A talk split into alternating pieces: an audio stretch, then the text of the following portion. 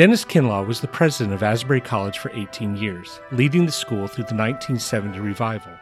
In 1983, he founded the Francis Asbury Society to promote the message of scriptural holiness. We hope you enjoy this message from Dr. Kinlaw.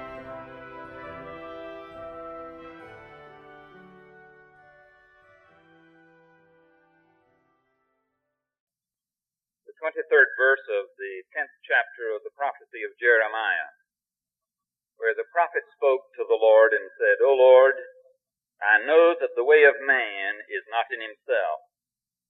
It is not in man that walks to direct his steps.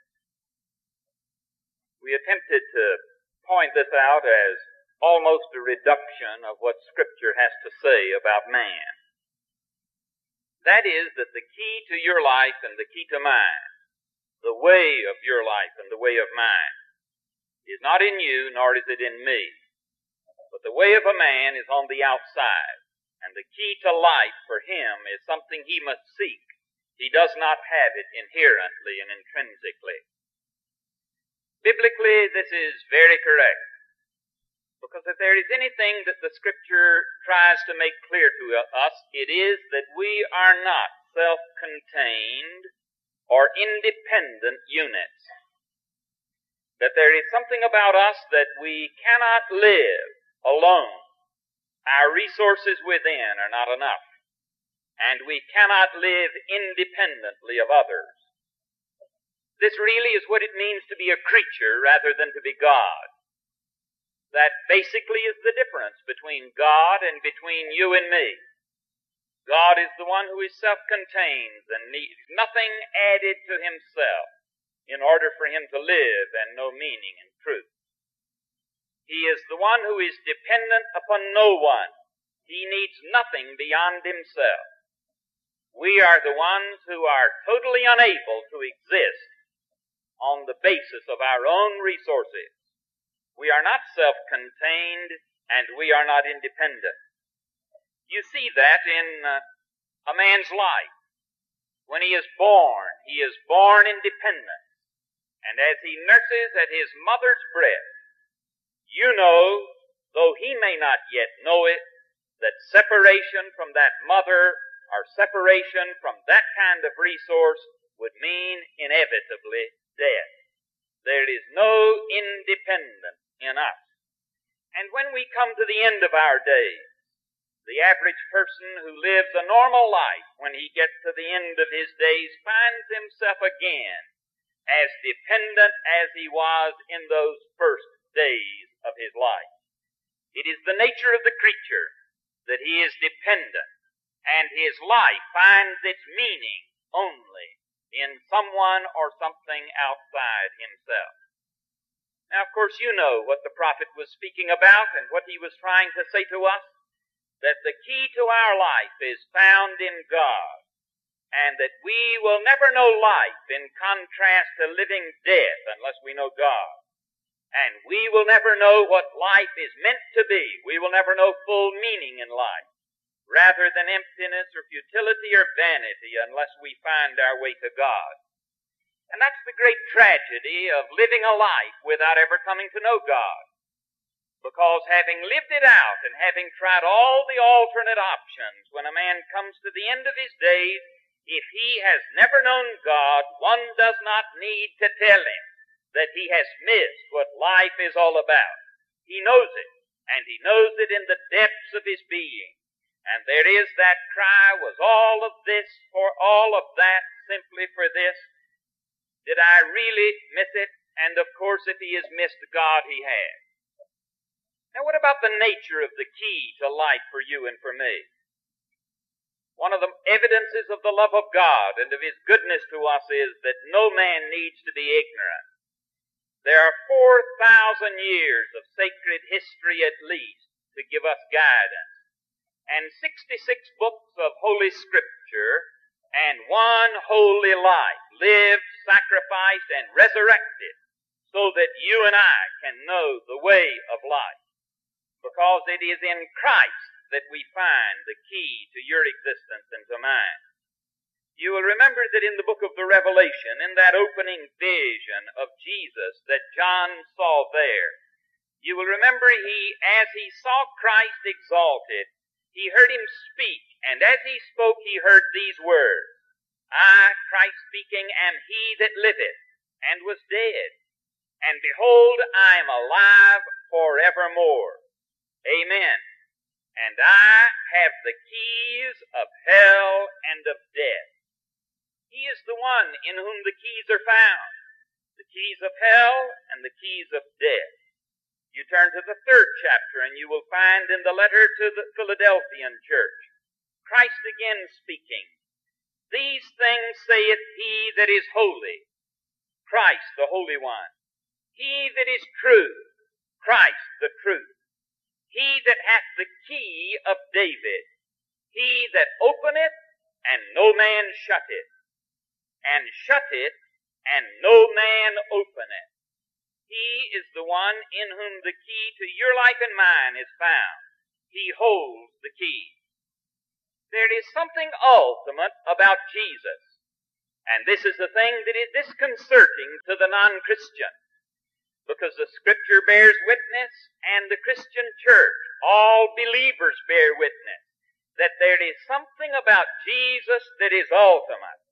That He is really the last word in every man's life. That word ultimate is an interesting word. I remember when I was in teaching or studying studying Hebrew and related languages, I found myself learning about the syllables, and they talked about the ultima and the antepenult.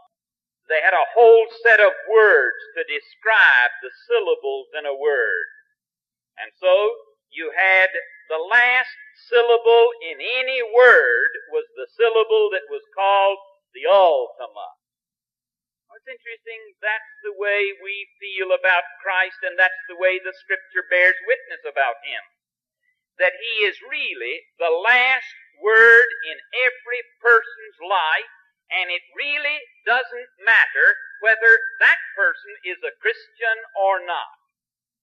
Now, there are many people who are willing to say it's perfectly all right for Jesus to be the last word in your life, but he certainly is not going to be the last word in my life. I have other plans for my life. Well, let me tell that person, whoever he is, he may have other plans for his life, but when he comes to that last syllable, it's going to be Jesus of Nazareth. When he comes to that end of end, he's going to find that what was said about Jesus is as true of the unsaved and the unregenerate as it is of those who have been born of the Spirit of God. He is the first and He is the last. He is the Alpha and He is the Omega. He is the beginning and He is the ending, and that is true for every person that has ever lived or ever will live. This is found in that title which is given in that verse which we read, or in that chapter which we, from which we read a few moments ago in the book of the Revelation. In that closing letter of those seven letters to the seven churches, you will remember that John writes to the church at Laodicea. God speaks, Christ speaks, and says, Unto the angel of the church of the Laodiceans write, These things saith the Amen the faithful and true witness, the beginning of the creation of God. And anything that is a part of this creation had its beginning in Him. But now notice the title that is given to Him. These things saith the Amen. Now that word speaks to me because that was my first favorite religious word. I remember when I went to church as a young person, before I became a Christian, that was the word I always waited for. And I've always felt that that's one of the reasons I've never been musically inclined because the choir cheated on me on occasion. And when it went into its multiple amens, it confused me because I'd learned what amen meant. It meant, boys, it's over with, you can go home now. This is the end. And that's what it says that Jesus is. That Jesus Christ is the end of every person's existence. No matter what road he takes, when he comes to the end of it, there will stand Jesus of Nazareth, Son of Mary, Son of God, the Holy One, and it is with Him whom every person will have to do. Now, this key that is in Him, what is the nature of it? Obviously, it is an ultimate key.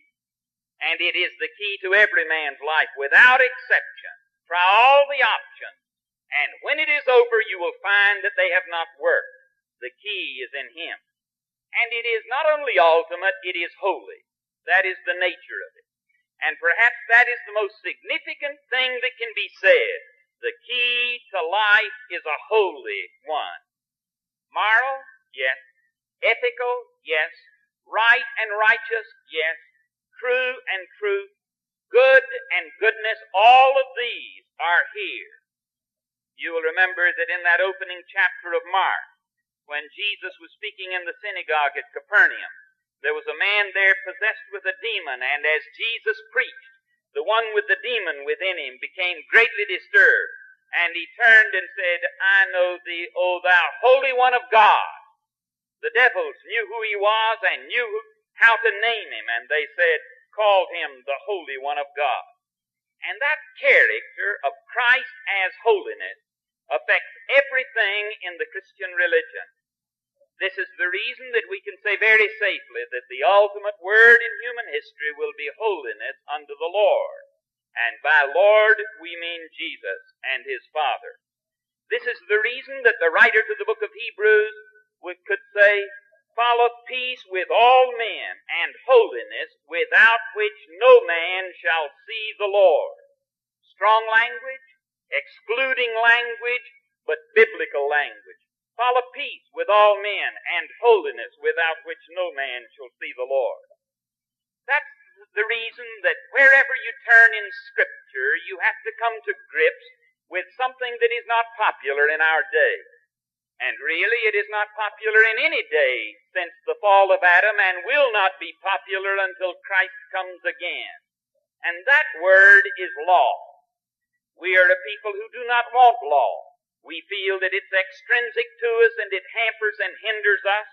But the fact is that wherever you meet God in Scripture, you will find that somewhere, if not in the center of the stage with Him, lurking in the shadows, will be the law of God with all of its obligations and with all of its bindingness. Everywhere you meet Him, you will find it. Now, it is possible for men to have the law without God. But there is not a line in all of Scripture to indicate that any man can ever have God without law. These two things go together because basically law, the law of God, not man's law, not the church's law, but the law of God, this is the expression of His own nature. And where you get Him, you will find that that is present. You remember that this was true in that opening scene in Scripture, there in the Garden of Eden. Man walked and communed with God directly, but there, as a third party to that fellowship, was the tree of the knowledge of good and evil. And ringing in the ears of those first two creatures was the clear command of God, Thou shalt not eat of the fruit thereof. Man without sin lived in the presence of God, but not without law. Man without sin lived in the presence of God and His Word. And when man, when we meet Him in that ultimate day, the law of God will not be a problem because it will be fulfilled, but it will be the order of that kingdom to which we go. You remember that when God brought His people out of Egyptian bondage and delivered them in that mighty succession of miracles culminating in the deliverance through the Red Sea and then as he nurtured them on manna and on quail and with water from the rock. You remember that he brought them to Sinai and there he said, let's have a marriage, a wedding. And the Lord Jehovah took to himself a bride. And when he took to himself that bride, he said, now let me tell you what the conditions of the covenant, this marriage covenant, what these conditions are. Thou shalt have no other gods before me. Thou shalt not make unto thee any graven image. You're not, we are not supposed to take the name of the Lord our God in vain. We are to keep the seventh day, the Sabbath day, holy unto Him. We are to honor our fathers and our mothers. We are not supposed to steal or to commit, kill or to commit adultery or to covet. You know the Ten Commandments, but there they are, given by God, given to the people that belong to Him. And He said, if you are going to be my people and if I'm going to be your God, this must be your way of life because this is my desire and this is my will. And when he built, they had them build the tabernacle so that he could dwell in their midst. You will remember that the central object in that tabernacle was the Ark of the Covenant, and he said, Here over this ark, between the cherubim, I will meet with you, God with his people, and underneath that golden lid that was over that ark, in that box which was the central object of Israel's worship, the central object in their, in their center of worship, you will remember that in that box were the two tables of the law. And the ark was called, that box, the central religious object, that box was called the Ark of Testimony. It was the testimony that they had said, We will live uh, in your ways and according to your commandments. And God had said, If you live in these ways, I will be your God and you will be my people. There's no way you can overemphasize that in talking about the Old Testament. You will remember that when they came to the end of their journeyings, before they entered the land of Canaan, one generation had died in the wilderness and a new generation had arisen. And Moses took them there in the plains and began to give to them the book of Deuteronomy. The book of Deuteronomy simply meaning the second giving of the law. And there in that book he repeated again for them, not only verbally, but writing it down so that every Jew could, could turn and read it. There the law was written, and God spoke and said, This is the characteristic of my people, this is the way they are to live. I was looking today at that passage in Second Chronicles 7:14, which has been used so widely in this bicentennial year. You will remember that the context was when Israel built not a tabernacle but a temple. The kingdom had been established under David and then brought to Jerusalem and then under his son Solomon. And Solomon had a house built for him, but there was no house for God's permanent house. And so Solomon built the temple. And when the temple was filled, God was built and finished, and God came, God came to Solomon. And he said, If my people, which are called by my name, will humble themselves and pray and turn from their wicked ways, then he said, I will hear from heaven and will heal their land. And what are our wicked ways? Those ways that are not consonant with his law, his word. You will remember if you know that passage, if you will look at the end of that passage, he says, If you do not walk in these ways, then this city will be destroyed, this house will be destroyed, and the nations of the earth will walk past and say, What happened to these people? And the word will be given to the nations of the world that these people forsook their God and their God forsook them. What did it mean to forsake God? It meant to forsake His holy word. Now, many people say that's Old Testament. That doesn't have anything to do with Christians. Of course, it has something to do with Christians.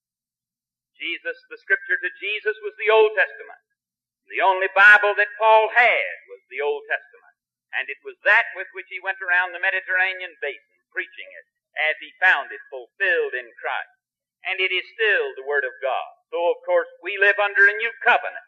That is still indicative of the nature and the character of God. If you turn to the New Testament, you will find the New Testament is supportive of this. When Jesus in the book of Matthew, the book of Matthew hardly is started. The birth of Jesus, the ministry of John the Baptist.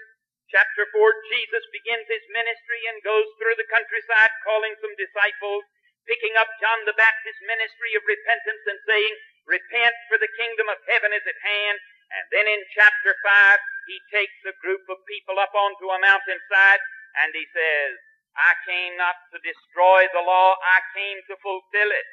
Came not to put it aside, but in order that it might be fulfilled within you. He said, Moses said to you, you're not supposed to commit adultery. I say to you that if you look on a woman to lust after her, in your heart you have already committed it. Better to have your eye pulled out and enter into heaven with one eye than to enter into hell with two eyes. If you are going to live in violation of God's law, then you will be separated from Him. Or take that word. Moses said, Thou shalt not kill. Jesus said, I did not come to re- revoke that or to annul it. Let me tell you, that is not only true, but I want you to know that if you are angry with your brother, you will be in danger of the judgment. If you call him stupid or empty head, or if you call him Raca, you will be in danger of the council, and if you call him a fool, you will be in danger of hell fire. Now, it doesn't appear that Jesus is annulling it or removing it, does it? You will remember that he said, You are supposed to love your neighbor, and you are supposed to the, the, the law said that. Leviticus 19 told them to love their neighbors. But Jesus said, let me tell you, I want you not only to love your neighbors, but I want you to love your enemy. You extend your definition of a neighbor to where it includes those that hate you, so that you can bless those that curse you and do good to those that despitefully use and persecute you. You do not find Jesus annulling the law of God It's very evident too if you will go through the Gospels and the interviews of Jesus, where he dealt with men face to face in private conversation. A young man came to Jesus and looked at him and said, Good master, what must I do that I might inherit eternal life? And Jesus said to him, If thou wouldst enter into life, do you notice the wording? If you don't do this, you will miss life. If thou wouldst enter into life, keep the commandment. Then he gave to him half the tables of the law and summed up that by saying, Love your neighbor as yourself. You will remember, there it is very clearly given. If thou wouldst enter into life. You will remember that it's given more indirectly, perhaps, but nevertheless present in other, in other interviews. The woman at the well, where he looked at her and said, Give me to drink. And she said, This is strange. You would ask me for water. You a Jew, I a Samaritan. You a man, I a woman. And he said, If you would ask, if you knew who it was that was speaking to you, you would ask him and he would give you living water so that you don't thirst again. And she said, How do I get living water to satisfy the hunger of my soul? And he said, Go call your husband. She said, I don't have a husband. Said, That's right. You had five.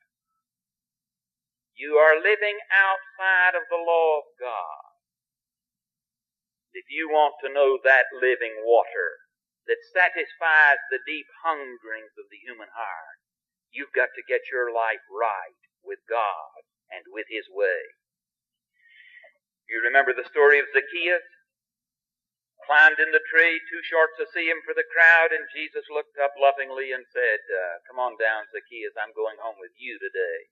What a shock that must have been. I imagine he almost fell out of that tree. But then when he got home, he found that Jesus was all that he had ever anticipated. But do you notice the result? He said, Master, if I've stolen anything from any man, I'm going to give it back fourfold.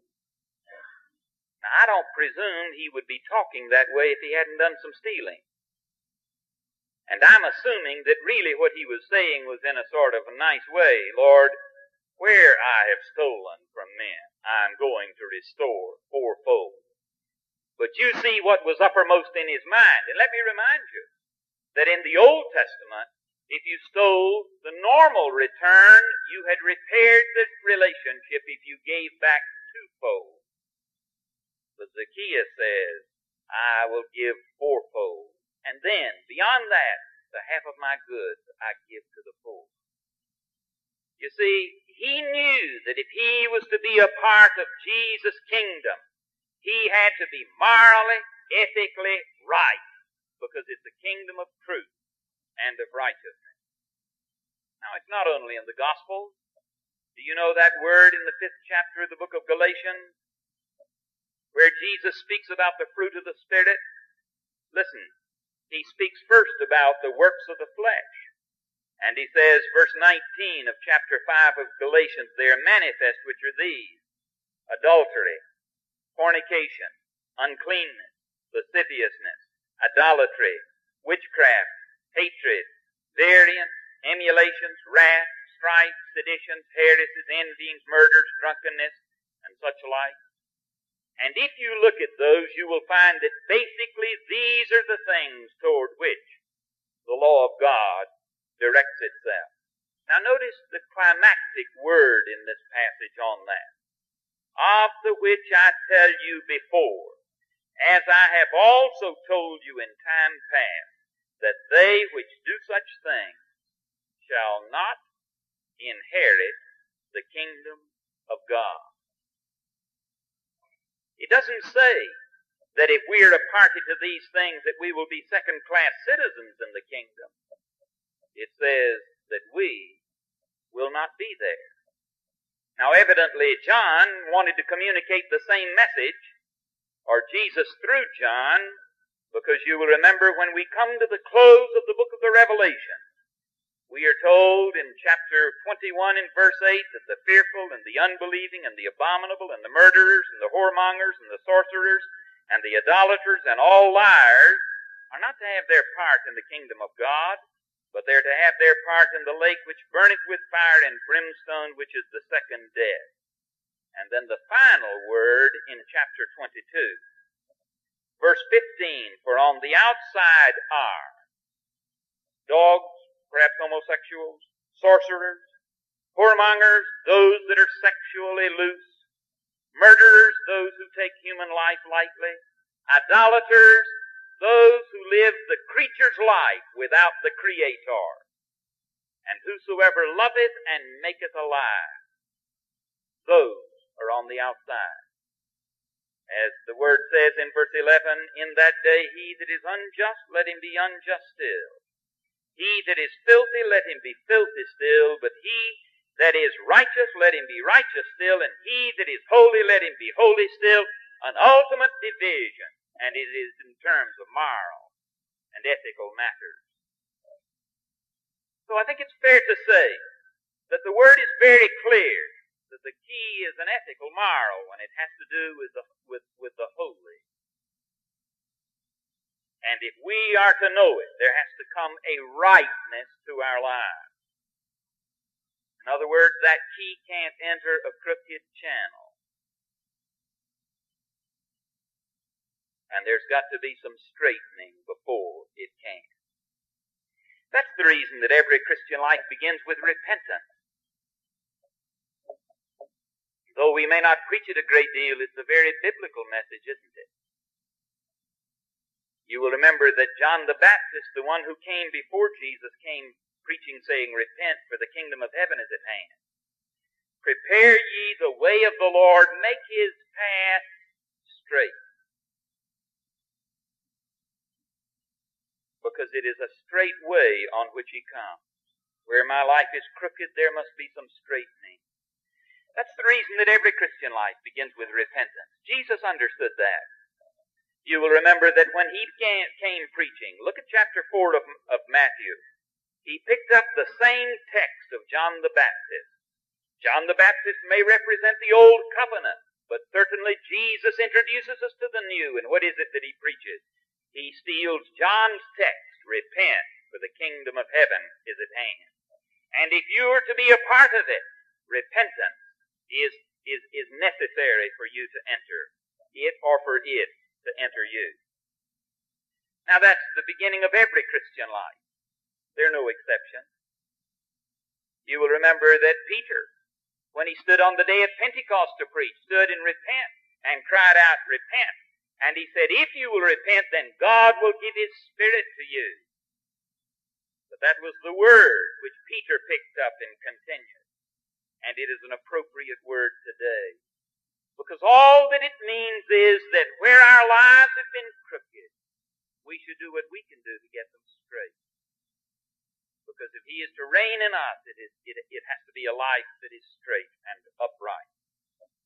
And who is there that is in, not in need at that point? The best of us. There are no exceptions. Paul clears that very carefully in Romans 1, 2, and 3, where he concludes toward the end of that third chapter so clearly, For all have sinned and come short of the glory of God. There was a pastor in the Wilmore Methodist Church when I was a student here who used to preach on these lines. And he'd say, Anybody here never told a lie? Would you stand up? And then he'd sit down. Then when nobody stood up, he'd say, See, a liar preaching to liars. Then he'd say, Is anybody here that never stole anything? You stand up. Then he'd sit down. Then he'd say, pre- say, See, a thief preaching to thieves. You say, Well, I never stole too much. Did you ever use the Lord's day for something other than what it was intended for? There's a passage in the Old Testament that says, Yes, you've stolen. You've stolen the tithes that belong to me. Have you been a steward of what's been committed to you, and has the tenth that belongs to God gone back to Him always, and perhaps more? Or have you used what He gave you for His purposes? Have you used it for yourself? That's stealing. Not to say anything about the student who cheats, whether he's at West Point or at Asbury, whether he's at Asbury Theological Seminary or Asbury College. Doesn't make any difference. Or the person who lies, how easy it is to be caught. They're the ones, the sins that we consider the grosser but uh, tell me, who is exempt? There are no exceptions. Every man is sin. And there's no reason to fudge on this. Because there is no truly new life except where there is repentance and change through the grace of God. You see, I need not only to do what I can do, but if that channel in my life that that key wants to enter is to be straight, it's beyond my correcting. And that's the reason I need to lift my face to God and say, Oh God, I've crooked it where it ought to be straight. And I've damaged it where it ought to be whole. And if it's ever to be restored to where you can enter and have full control, do what I can. When I've done my best, that won't be enough. I'm going to have to have divine help for it to be right. Now, you know, we do not enjoy sometimes preaching on law and holiness. And yet it isn't, it isn't anything other than the love of God that brings it to us. Because it's love that looks and says, this is the only way that you can find reality. And if you try any other way, you will be living in illusion. It's love that tells people the truth, isn't it? I remember speaking here after, not too long after I'd graduated from Asbury. And I had a seminary student come to me. And he said to me, uh, Mr. Kinlaw, he said, something's gone wrong in my spiritual life. He said, uh, I have a pastorate out here helping pay my way through seminary. And he said, for some reason, prayer has lost its joy to me. And the scripture has lost its significance to me. When I read it, it's meaningless. And when I pray, it's just words. I wonder what's wrong. So we started talking. You know, it's never easy to confess. And it normally is never at the problem that we begin we begin out on the margins, you know, with the more respectable thing. So we talked about the fact that he wasn't as disciplined as he ought to be, that he didn't keep his quiet time as regularly as he ought to be, but we just kept moving and Finally, I looked him in the face and said, Tell me, is there any real unconfessed sin in your life that needs to be, with which you need to deal? His head dropped, and he said, Yes. But he said, It's the kind of thing I can't do anything about. I said, Oh? He said, Yes, when I was a senior in Asbury, I had to pass a philosophy course in order to graduate with my major. And he said, I took the first exam, and he said, I flunked it. And he said, I knew I had to pass the, the, the final one, or I'd never make it. And he said, my whole academic career was hanging on my admission to seminary. He said, before that final exam, I managed to get a copy of the professor's exam. Said I memorized it, and then only made a 94.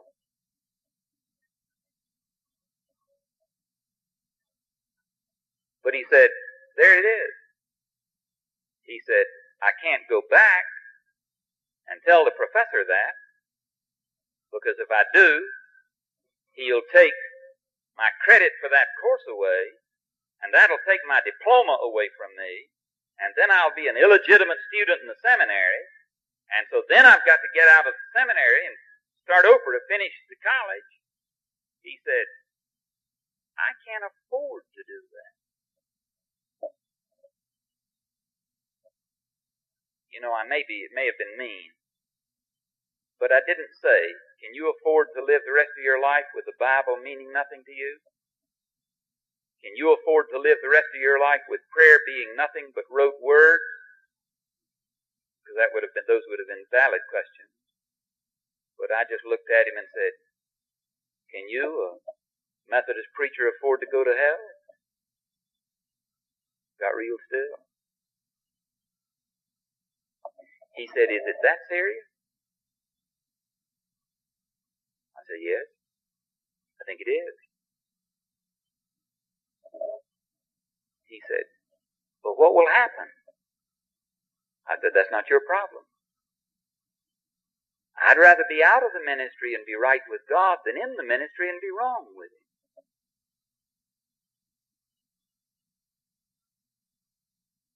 But he said, That's not all. And then he started in on some more. And I said, Well, I think you know what you have to do, don't you? He said, Yes, I guess I do. You know, a few days passed and he came to me, his face aglow. I said, What happened? He said, I did it. He said, I went to that professor and he said, I, I told him what I had done he said, I don't know whether what the professor did was right or not, but this is what he did. And It was awfully nice. He said he looked at me and said, the purpose of philosophy is to bring a man to the place where he loves the truth. And he said, you've obviously caught on. And he said, on that basis, I'm ready to pass you. And he said, you know something? I haven't had a bit of trouble praying since. And the Bible, the Word, is precious. And he said, Sunday, I preached with freedom and joy and blessing. Now there it is.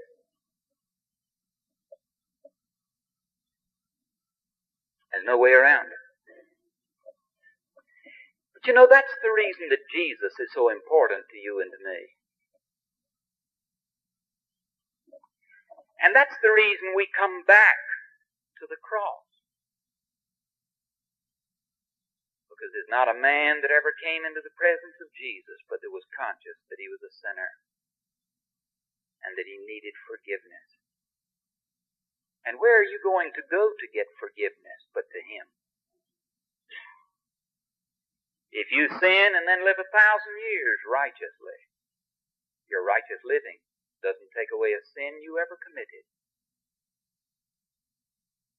Man doesn't have to tell but one lie to be a liar. He doesn't have to commit but one sin to be a sinner. The question isn't how many sins I've committed. The question is whether I ever. And if I have, I need Him. And that's the reason that at the heart of the Christian faith is a ceremony, which is the Lord's Supper. Isn't it interesting that it's a meal where we eat together? When you go into the cafeteria to eat, with whom do you eat? If you're typical, if you're normal, you look around. If you're a fella and you have a girlfriend, you look for her. If you're a girl and you have a fellow who is a close friend, you look for him. Or if not that, you look for a buddy. It's very seldom you walk in and say, I've never laid eyes on you before and don't have the vaguest notion who you are, but could I eat with you? If you do that, it's deliberate and intentional. It isn't the normal way that we operate. We tend to eat with the people that are the closest to us. It's a family thing. And at the heart of the Christian life is a ritual that is a family ritual. He invites us to sit at his table. And what is it that we share together? His life. Blood that can wash away our sin. And a life that can make, enable even a person like me to live right. And I need both. I need a covering for my sin. But I need a life that is not within me if I'm to live His way. And when He comes and His life becomes mine, then I find a power within me that I, even I, can do in His strength what is right. The heart of the Old Testament worship was the Ark of the Covenant with the tables of the law.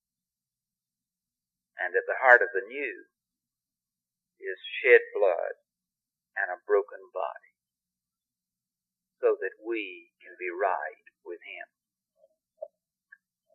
Now I want to ask you, are you right with Him? And that's where we need to begin.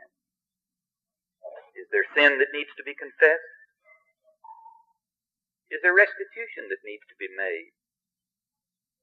Are there crooked places that need to be straightened out? It's necessary if we're to move from a religious illusion to Christian reality.